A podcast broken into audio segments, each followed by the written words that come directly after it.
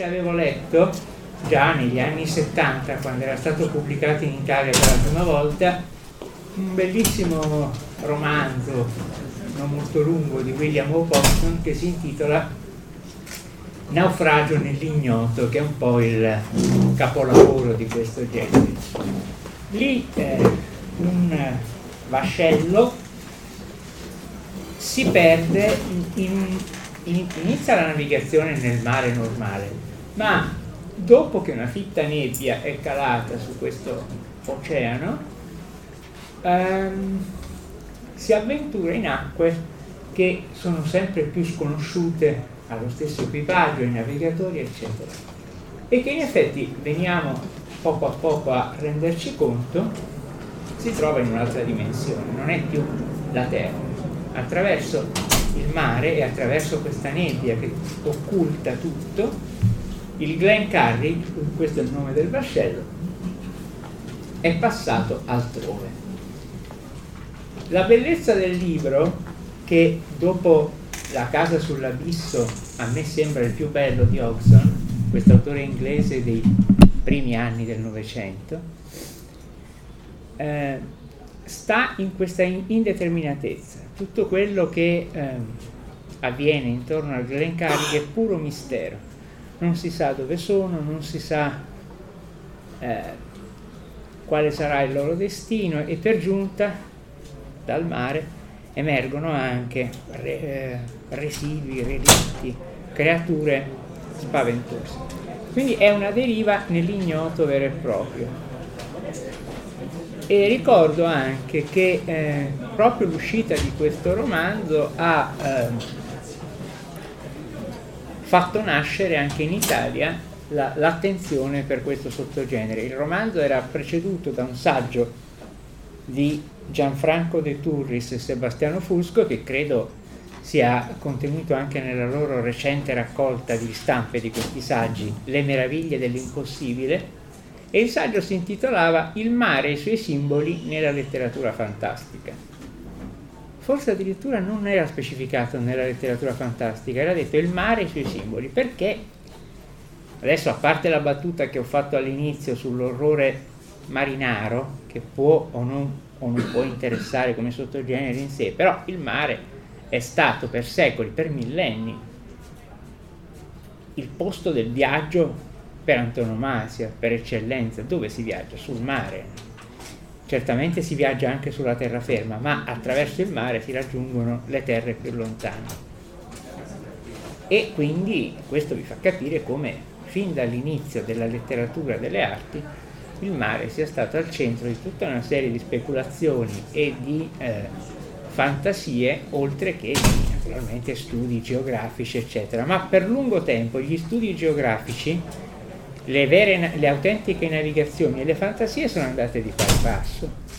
Eh, se noi leggiamo le storie di Erodoto oppure se noi leggiamo le cronache dei navigatori eh, eh, dell'antichità ma anche del Medioevo, ci rendiamo conto che il mare è veramente stato l'oggetto della forse più grande sfida dell'umanità verso l'ignoto ma dell'ambiente che la circondava, insomma, ecco. Mentre sulla terraferma ci si poteva spingere, sì, anche a notevoli distanze, ma non distanze enormi, attraverso il mare si potevano colmare distanze enormi. Pensate soltanto a quello che hanno fatto gli antichi greci quando dalla loro madrepatria si sono trasferiti nel sud d'Italia, nelle isole, per fondarvi di fatto una nuova Grecia, addirittura una Grecia più grande di quella originale, l'hanno chiamata infatti Magna Grecia, e eh, tutto questo era possibile attraverso il mare evidentemente, quindi il mare come ignoto ma anche come trasmissione della civiltà. Tornando al nostro eh, tema della letteratura fantastica, una volta nata questa, diciamo così, una volta scoperta anche da noi in Italia questa vena marinara della letteratura fantastica, si sono pubblicate anche delle raccolte con questo titolo. A un certo punto ricordo che nella collana dei mille lire della Newton Compton era uscita una raccoltina di Hobson intitolata proprio L'orrore nel mare e eh, E, su questo si è tornato a insistere eh, per parecchio tempo. Fanucci tradusse poi un altro libro di Hodgson che a me piace meno, comunque sempre attinente all'argomento, che si intitola I pirati fantasma, che è una storia appunto di eh, eh, pirateria, però mh, portata avanti, anzi qualcuno dice addirittura che questa sia la base dei eh, film adesso tanto in voga, Pirati dei Caraibi, eccetera, altri dicono invece, giustamente, che l'origine è quella dei romanzi di Tim Powers che eh, ha, ha, dato lo spunto a questa interminabile saga. Ehm, dopo la traduzione, dopo la traduzione di, eh, dei Pirati Fantasma di Hodgson, ormai la tradizione era consolidata. Io però vorrei ricordare, prima che veramente ci buttino fuori, un altro romanzo di orrore marino ma fantascientifico. Un romanzetto che a me è sempre piaciuto molto, che ha un autore illustre, John Branner, ma che è completamente diverso dai John Branner a cui siamo abituati eh, dalla fantascienza, dalla sua fantascienza più eh, impegnativa.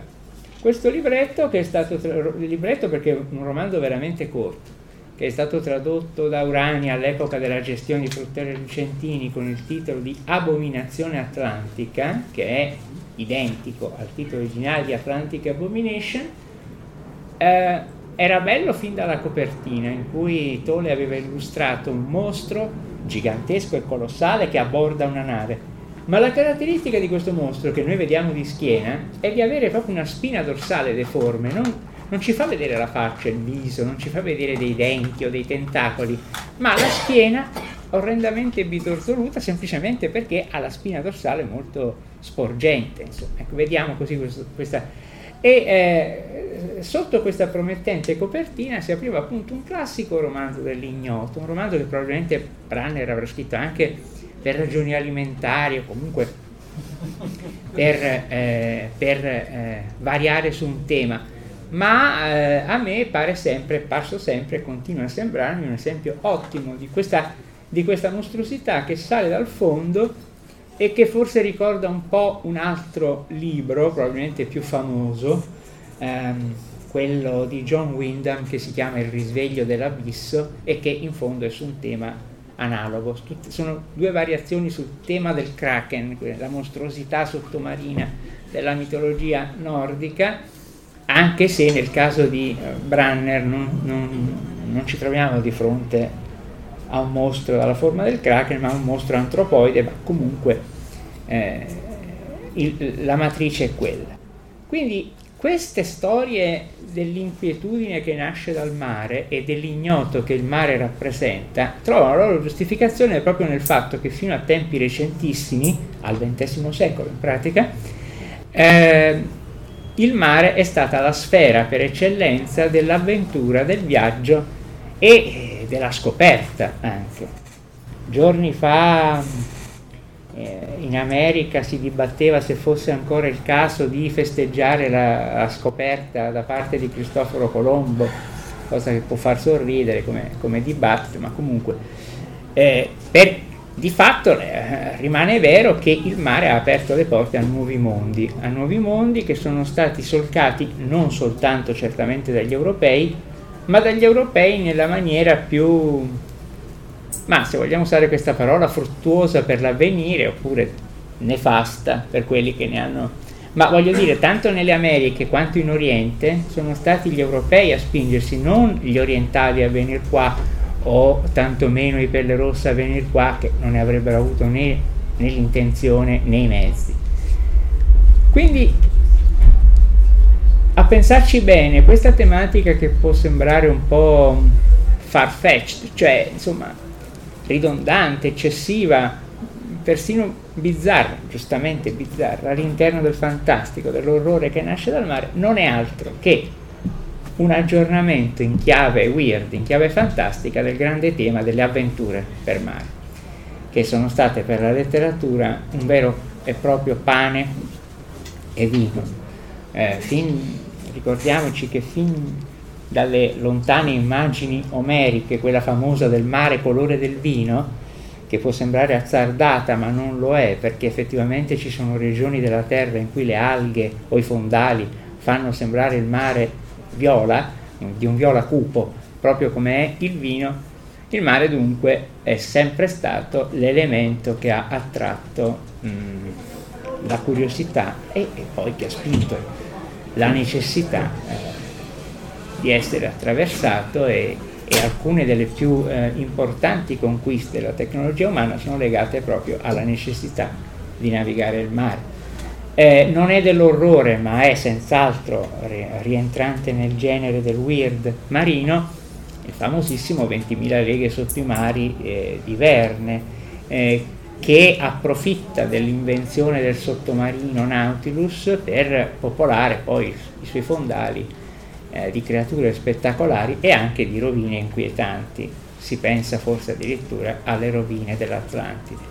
Se andassimo a esplorare, come faremo in breve questo pomeriggio, nel primo pomeriggio, anche il tema di Atlantide lo volessimo annettere non tanto all'orrore marino, ma al mistero del mare, semplicemente to allora apriremmo veramente delle cataratte, perché la letteratura sull'Atlantide, sia nel campo del weird, sia nel campo dell'avventura pura, è sconfinata. E quindi la fantascienza non ha fatto altro che riprendere, tra l'altro anche con alcuni ottimi romanzi marini, non dell'orrore, ma per esempio pensate ai romanzi di, Clark, di Arthur Clarke sul futuro della colonizzazione degli oceani, la fantascienza ha ripreso questa cosa, o ambientando alcune avventure proprio nel mare, a volte anche sui mari di altri pianeti, oppure portando tutto quello che è l'esperienza della letteratura marinaresca e degli orrori marinareschi, già che ci siamo, nello spazio. Eh, se uno volesse annettere un esemplare fantascientifico classico al tema dell'orrore marino, lì orrore spaziale, Crociera nell'infinito di Van Vogt, da cui eh, alcuni dicono, e Van Vogt stesso diceva, tant'è che tentò una causa, sarebbe nata l'idea di Alien, il primo film della serie di Ridley Scott. Ci sono stati altri autori meno interessati all'aspetto orribile, Van Vogt invece ha tenuto alta la bandiera dell'horror in questa sua famosa space opera, altri autori come Leinster soprattutto, Murray Leinster, che hanno scritto dei deliziosi romanzetti di eh, eh, avventura spaziale ricalcati sui classici dell'avventura marinaresca, ad esempio Il pianeta del tesoro, che è l'isola del tesoro trasportato nello spazio, e così altri. Eh, infine, ultima cosa, diversi racconti di Lovecraft sono a base di apparizioni che sorgono dal mare, come Dagon, come il richiamo di Cthulhu, e nel mare lui colloca eh, la città ciclopica dei grandi antichi, Reliek, se si pronuncia così, eh, in cui dormirebbe appunto questo grande Cthulhu sognando, tra l'altro aggiunge, dorme, sogna e sta lì finché non si sa bene perché un giorno, soltanto per un giorno, affiora dall'Oceano Pacifico davanti al, allo spettatore esterrefatto del, di questo avvenimento. E quindi eh, se ci sono domande o se volete sentire altre cose io posso andare avanti, dipende da... sembra che non ci mandino ancora via. Se ci sono delle osservazioni che volete fare sul tema del mare, dei pirati fantasma, di Hodgson, di Lovecraft, di Van Vogt, del cinema. Il cinema ha sfruttato molto il tema dell'orrore dal mare con lo squalo, per esempio.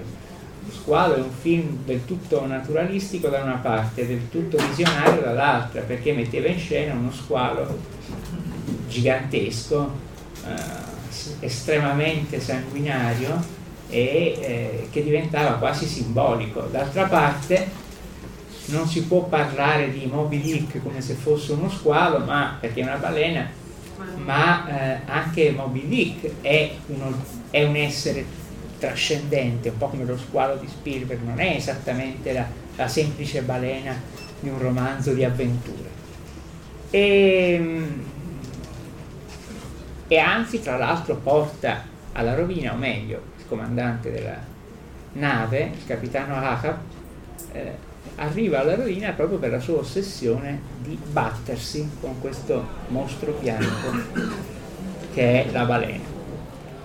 Quindi da, da un inizio che sembrava, dall'inizio del nostro breve discorso, che sembrava poco promettere, cioè sembrava quasi doversi scavare con la forza una nicchia, un anfratto nel mare magnum, appunto mare magnum, della narrativa fantastica, invece poi abbiamo visto quali e quanti addentellati ci sono con l'esperienza dell'umanità e anche con la narrativa in generale, al di là di quello che è il fantastico. E poi in alcuni, in alcuni casi, come quello di Moby Dick o dello squalo, siamo alla linea di confine col fantastico, perché ripeto, nessuno dei due testi, o meglio del film e del romanzo di Melville, è esattamente un romanzo realistico, assolutamente non è così. Io spero che eh, non si esaurirà qui la nostra, diciamo così, eh, eh sete di mistero. Il mare adesso, oggi, nel XXI secolo, pone tutta una serie di interrogativi perché sicuramente in futuro verrà sfruttato per ragioni alimentari o comunque di sopravvivenza, ambientali, eccetera. Eh, molti predicono che eh, non certo gli oceani, ma eh, per esempio il mar Mediterraneo su cui noi ci affacciamo con tanta parte del paese è probabilmente destinato a una fine precoce a causa non tanto dei cambiamenti climatici o non solo, ma a causa dell'inquinamento e della progressiva eh, impoverimento dell'area mediterranea eh, in cui noi viviamo. E quindi potrebbe darsi che un giorno il Mediterraneo che come, è, come si è formato eh, si trasformi in un deserto, queste sono tutte ipotesi future, ma credo che ci sia spazio per la fantascienza e anche per il fantastico per continuare a, a occuparsi ancora di mare. Eh, io ricordo che, ecco, l'unica esperienza mia personale, che vi ripeto, non sono un marinaretto, eh, però che ricordo di aver fatto sicuramente, quando eh, abitavo a Trieste, per una serie di anni sono vissuto là, d'estate, avendo molto tempo libero negli anni dell'università, eh, andavo a sedermi a cavalcioni del Molo Audace, che è quel storico molo che, che esce dal centro cittadino e corre così nell'Adriatico, nell'Alto Adriatico. E là, spesso leggendo un libro di fantascienza, guardavo il mare davanti a me immaginandomi molto prosaicamente, vi dirò, che eh, a un certo punto verso l'orizzonte le acque si aprissero e venisse fuori, io pensavo una creatura tipo Gorgo o lo stesso Godzilla, insomma questi, questi mostri del cinema. Era piacevole farlo e tra l'altro devo dire che imbevuto come ero a quell'epoca, molti anni fa, di eh, queste cose, la, eh, la, faccenda non mi sembrava né del tutto impossibile né del tutto... non mi ponevo il problema. Questo mare davanti significava che qualcosa sarebbe emerso. Come noi sappiamo il mare è uno dei fondamentali simboli dell'inconscio e quindi dal mare emerge quello che noi non è che ignoriamo soltanto, ma non sappiamo di sapere. Eh, forse questa è la caratteristica più curiosa dell'ignoto, che insieme a tanti prodigi e scoperte in assoluto fa emergere anche, e questo può valere anche per lo spazio, cose che noi neanche sappiamo di sapere, che abbiamo rimosse, che forse si sanno a livello di inconscio collettivo della razza o addirittura del pianeta e quella sarebbe sicuramente una sorpresa affascinante. Cosa emergerà dall'ignoto la prossima volta? Penso che su questa domanda possiamo eh, fermarci per il momento. Ripeto, se non ci sono domande da parte vostra. Una domanda? Prego. Uh, sul tema di mare Lovecraft, secondo lei uh, perché dal 1926 in poi Lovecraft parzialmente cessa di interessarsi al mare e si sposta più su New England, su Vermont? Cosa succede? Io credo che lui il mare lo avesse già terrorizzato nel 1917 quando aveva fatto emergere Dagon. Lovecraft si sa che non era un amico del mare, per esempio detestava eh, i frutti di mare, il pesce, non, non, queste cose qui non gli piacevano e aveva poi questo, eh, questa vera e propria idiosincrasia per i polipi, per le, le creature tentacolari. Quindi mh, non credo che sia stato soltanto nel 1926. Una persona come lui che eh, si attaccava a qualunque cosa che gli desse disagio, cioè eh, quasi tutto, eh, per trarne motivo di eh, fantasie eh, molto spinte, eh, nel mare abbia trovato sicuramente un ingrediente gradito per farne la sede di, eh, appunto, come dicevo prima, di qualcosa che non, non dovrebbe forse esserci completamente sconosciuto. Quando Cthulhu sorge dalle acque, noi veniamo a sapere che il suo culto si pratica da millenni e quindi l'umanità, insomma, come anche veniamo a sapere dalla maschera di Innsmouth, eccetera, non è questa verginella che, ah Dio, arrivano i grandi antichi, è una vecchia eh, collaboratrice dei grandi antichi, ha sacrificato a loro, si è unita a loro, la popolazione di Innsmouth non è altro che un ibrido nato dall'accoppiamento di esseri umani e eh, ittici, e, anche se non pesci normali o tradizionali. Quindi eh, io credo che non, non credo neanche che si sia ritirato dal mare, per la verità. Tant'è vero che uno degli ultimi racconti a cui lui ha collaborato, ma profondamente e che ha profondamente sentito l'oceano di notte di Barrow, di nuovo tira in ballo questa bella immagine dell'oceano come, come ricettacolo del sogno e come ricettacolo del, dell'inconscio, benché Lovecraft non abbia mai parlato in termini freudiani che avversava, ma comunque sicuramente nel mare sentiva la potenzialità del riaffioramento di quello che non è noto o che abbiamo dimenticato.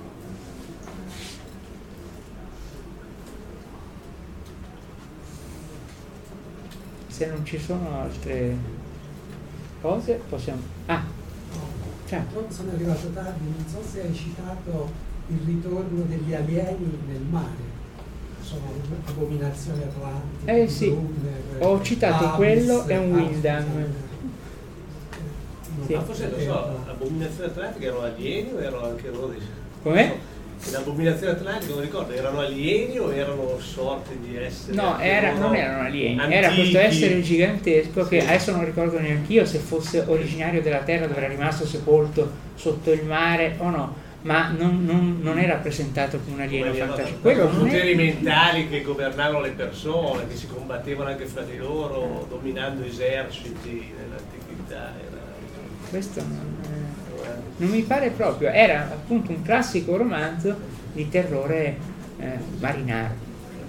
No, quello che viene in mente è che dal subconscio, questo sotto, sottofondo del mare, sono sempre creature orride, mentre in un'avventura spaziale vengono fuori anche altre tematiche. Dal mare molto spesso, pensa anche nella cinematografia degli anni Ottanta, creatura degli abissi, Leviathan, c'erano queste mutazioni, forse anche sulla falsariga della cosa, di alien che hanno aperto. E anche adesso il mare lo si vede, Sharknado. Cioè, arrivano queste... Però nel mare c'è anche la balena di Pinocchio che non è completamente non è da buttare via, insomma, la balena di Pinocchio, se non altro, non se lo mangia, non lo digerisce, ospita prima Geppetto e poi anche Pinocchio all'interno della sua pancia, quindi eh, quello è un esemplare di mostro marino eh, non cattivissimo. Sembra un po'. Per caso ricorda il disegnatore Urania di Abominazione Atlantica? Kira, perché la figura del mostro che emergeva ricordava molto... Ricordava molto? Molto Cthulhu di Lovecraft, quindi mi interessava capire se fosse... Si vedeva, come ho detto prima, prima che tu entrassi, si vedeva questa spina dorsale del mostro e non si vedeva la faccia, e però mi pare che avesse le braccia, per cui non aveva tentacoli. Però, erano interpretazioni di Tool? Erano interpretazioni di Tool sicuramente, ma gli avrà passato a quell'epoca, gli passavano anche delle, degli estratti, tipo una pagina che si prestava facilmente all'illustrazione, quindi io credo che ci sia un brano nel libro, potremmo andare a controllare, in cui c'è questa emersione descritta.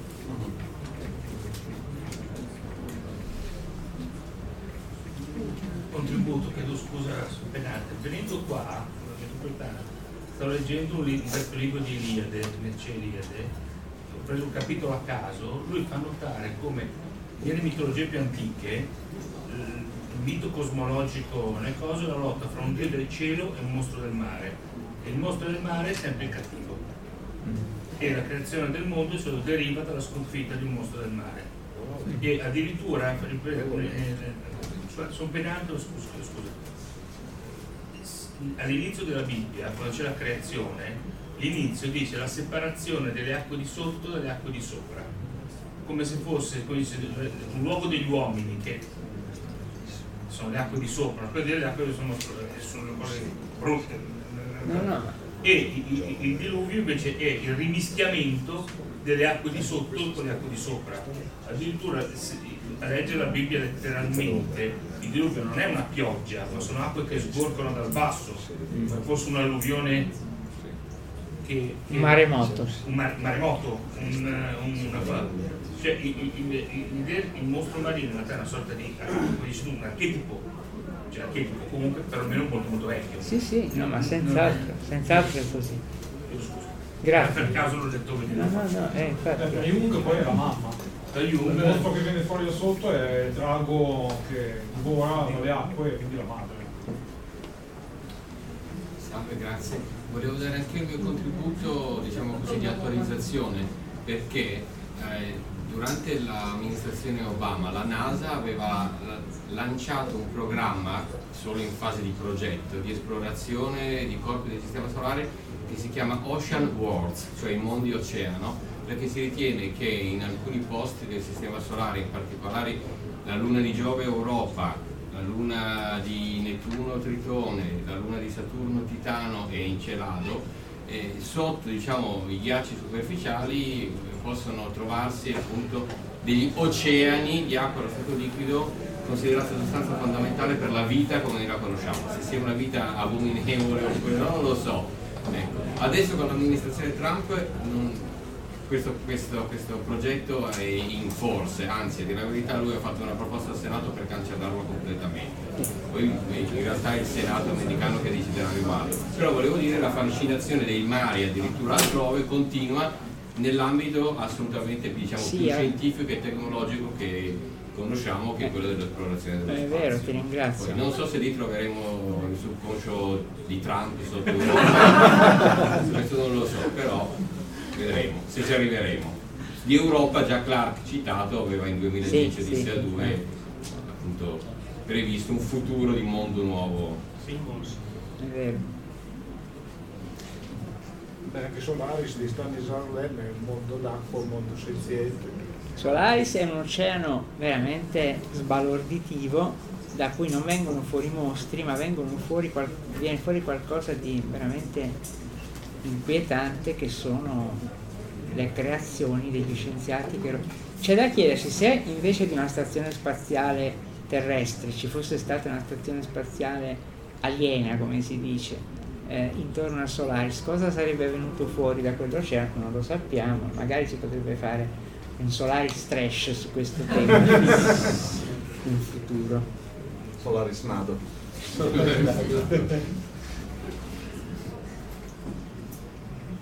Bene, allora possiamo considerare chiuso. Io vi ringrazio. Grazie.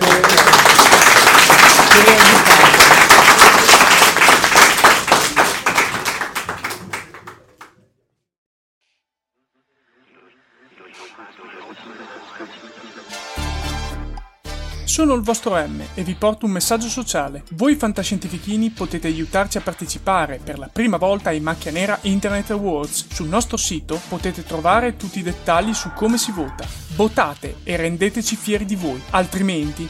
Altrimenti vi scateno contro il rutto atomico di Godzilla, capito?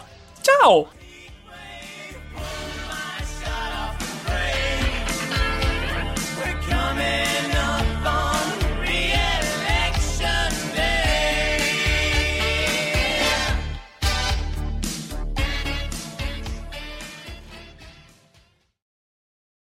Avete ascoltato Fantascientificast, podcast di fantascienza e cronache dalla galassia, da un'idea originale di Paolo Bianchi e Omer Serafini, con il contributo cibernetico del Cylon Prof Massimo De Santo.